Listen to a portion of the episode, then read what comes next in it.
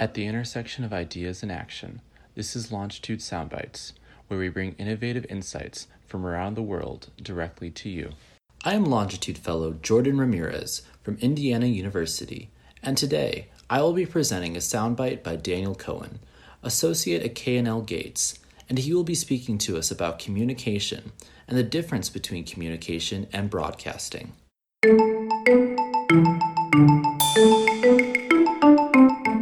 Hi, this is Dan Cohen. I'm an attorney with K and L Gates in Washington, D C, and a member of the Longitude Advisory Board. Uh, I'm so encouraged by the work that Longitude's fellows are doing uh, because I think connecting smart, passionate, curious students with leaders in their professional fields of interest uh, is a great recipe for success uh, and for the development of future leaders uh, in fields from engineering to medicine to law to politics to whatever it is. I think it's a great way for the next generation to really succeed.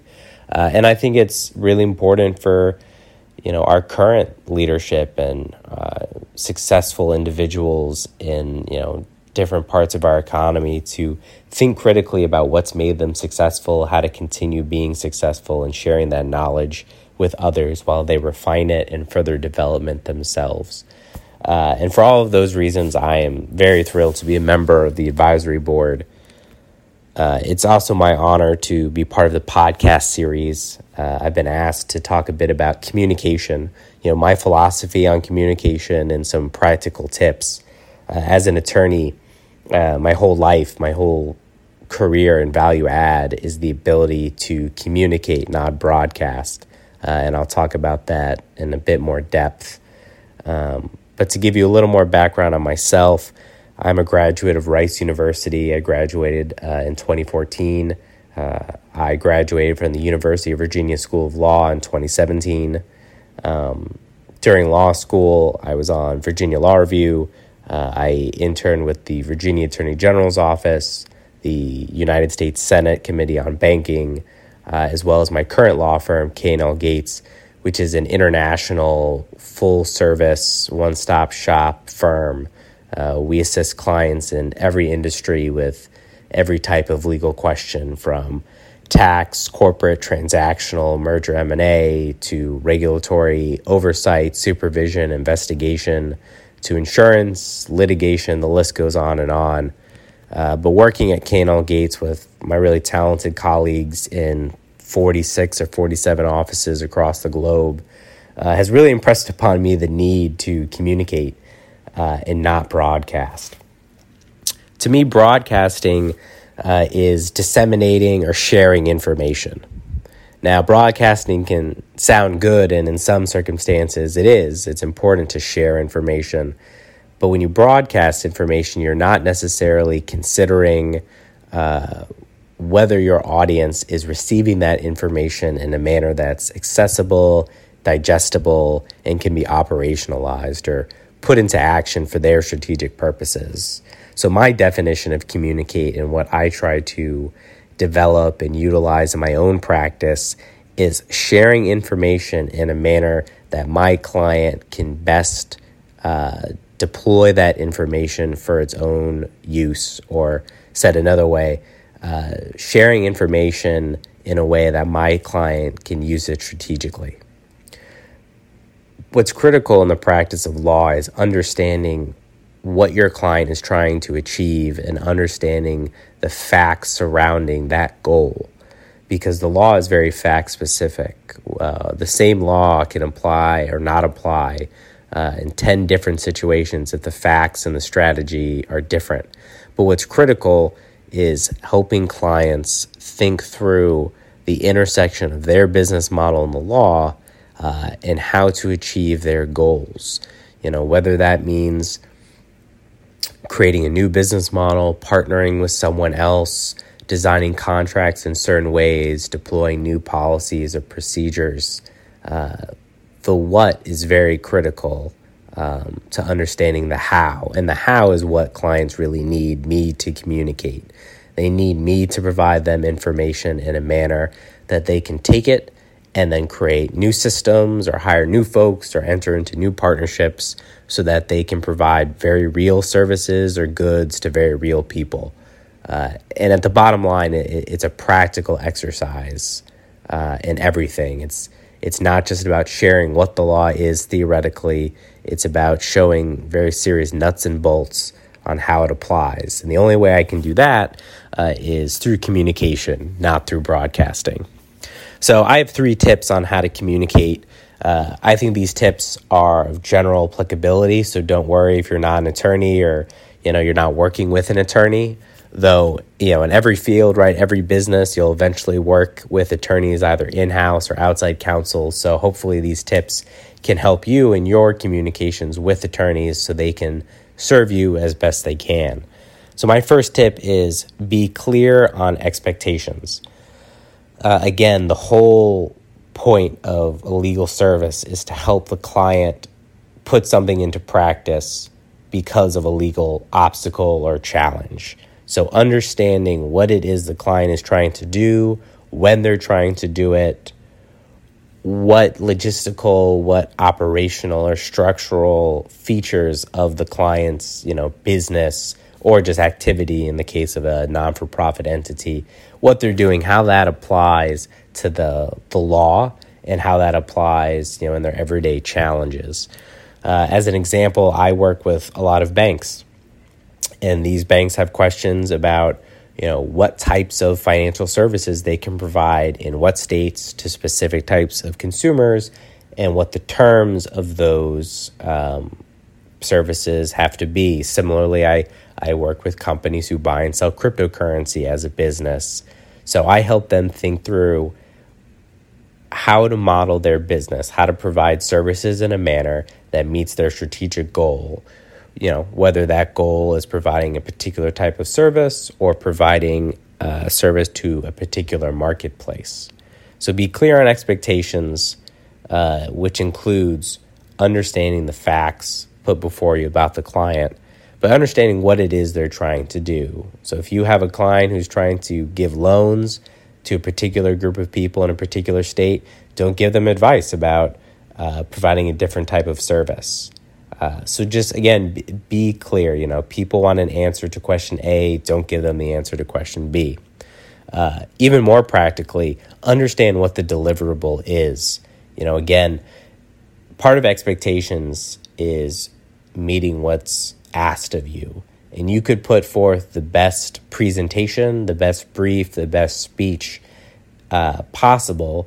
But if what your client needs is something else, so for instance, if you write a twenty-page memorandum that's very in te- in-depth and helpful in explaining the legal issue or explaining the use case or business model, or you know, if you've put together a data set explaining the data set, whatever it is, but what your superior or what your client needs is a high-level overview, or what they need is uh, contractual language Uh, that they can share with a business partner, uh, or you know, a, a more philosophical thematic discussion for a regulator to understand what you're trying to achieve, you've not met the expectations, you've not communicated in an effective manner, uh, and thus you're not serving your client or your audience well. So whenever I start a new project, I always communicate with my superior or with the client directly on what problem they need an answer to, and in what form do they need that answer so they can use it best. So often that means I'll write a memo. Often that means I'm just writing an email with bullet points. Sometimes it means I'm drafting a contract.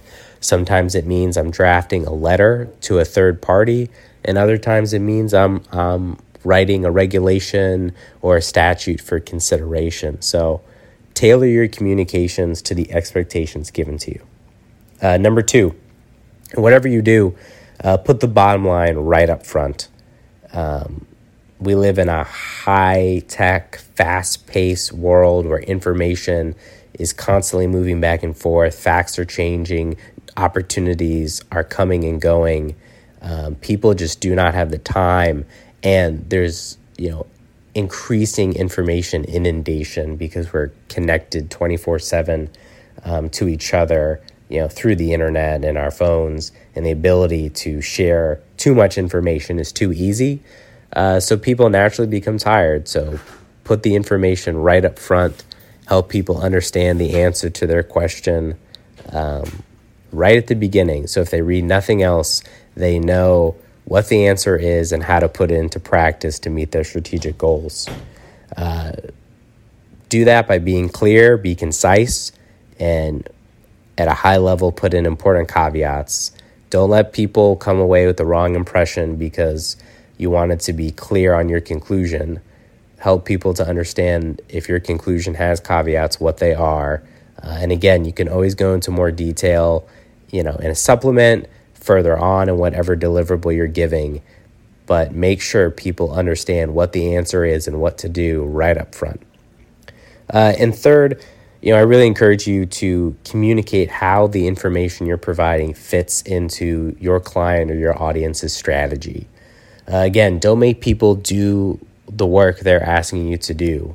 Uh, you know, especially if you're a junior person, this is an opportunity to shine. Take that extra step. Not don't just tell them what the answer is, tell them what it means to them and how they can take it and and use it and give them practical next steps.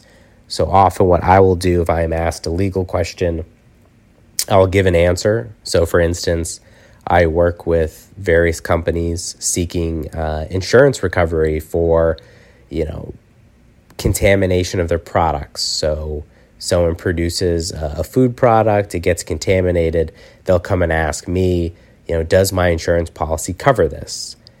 Of course, I need to tell them what the answer is, you know, yes or no. If yes, how much? Uh, if no, why? But what I need to tell them is yes, and here's how you're going to get the money, or no, but here's how we can get you some recovery. We need to take these steps. We need to talk to these people in this way, and we need to make our case in this way, and we need to avoid, you know, certain issues or certain facts, um, or address them when they come. So if you want to be a successful communicator, it's not enough just to answer the minimum question. Help people think through the strategy. Help them take what you've learned, and especially in law, for anyone here who's either interested in being a lawyer or if you're working with lawyers, make sure that you tell them, A, how the law affects their business model or their business activity, but B, even more importantly, what they need to do concretely um, to comply and to use the facts to help advance their goals as a business or in whatever activity they're doing. So thanks so much for your time. I hope this is useful. If you have any questions, you can reach out. Uh, my email is Dan, D A N, period, Cohen, C O H E N, at K L Gates dot com. Uh, again, I'm an attorney here in Washington, D C, so the the caveat, of course, uh, is none of this is legal advice, though uh, I, I don't think, you know, it sounds like legal advice, but just in case. Um, and thank you so much for your interest in Longitude. Um, if you're a student and you want to get involved, please reach out. If you are a professional and want to be involved, also reach out. We'd love for resources, but uh, communicate. Don't broadcast your interest, you know, and help us, you know, help you get involved. So thanks so much. I hope this is useful. Please check out all the other resources, and good luck in your careers.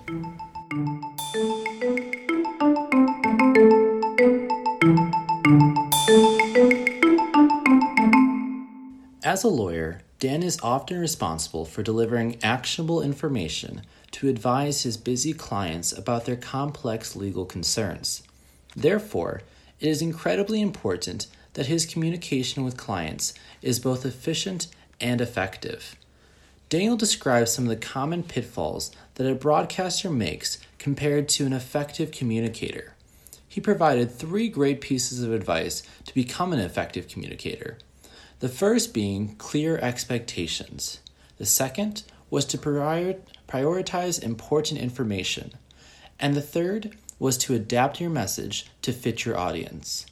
In hearing his advice regarding communication, I believe that many connections can be drawn between his philosophy toward communication and effective leadership.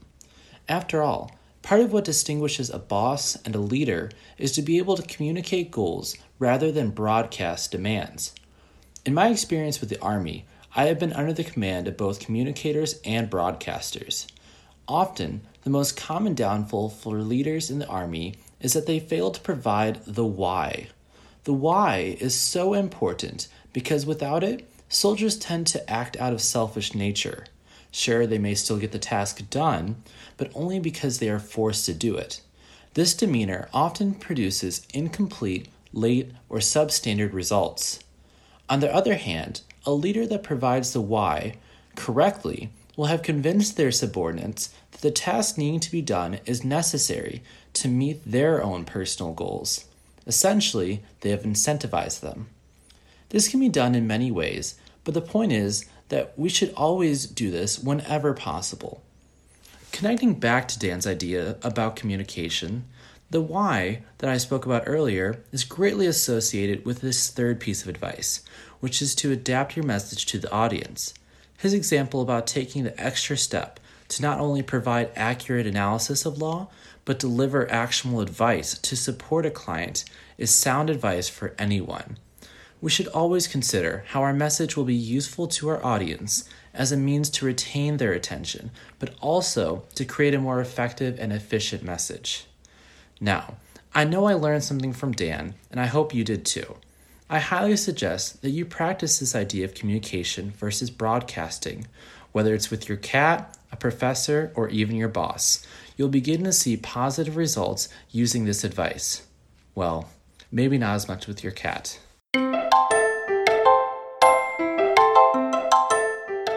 We hope you enjoyed today's segment. Please feel free to share your thoughts over social media and in the comments, or write to us at podcast at longitude.site. We would love to hear from you. Join us next time for more unique insights on Longitude Soundbites.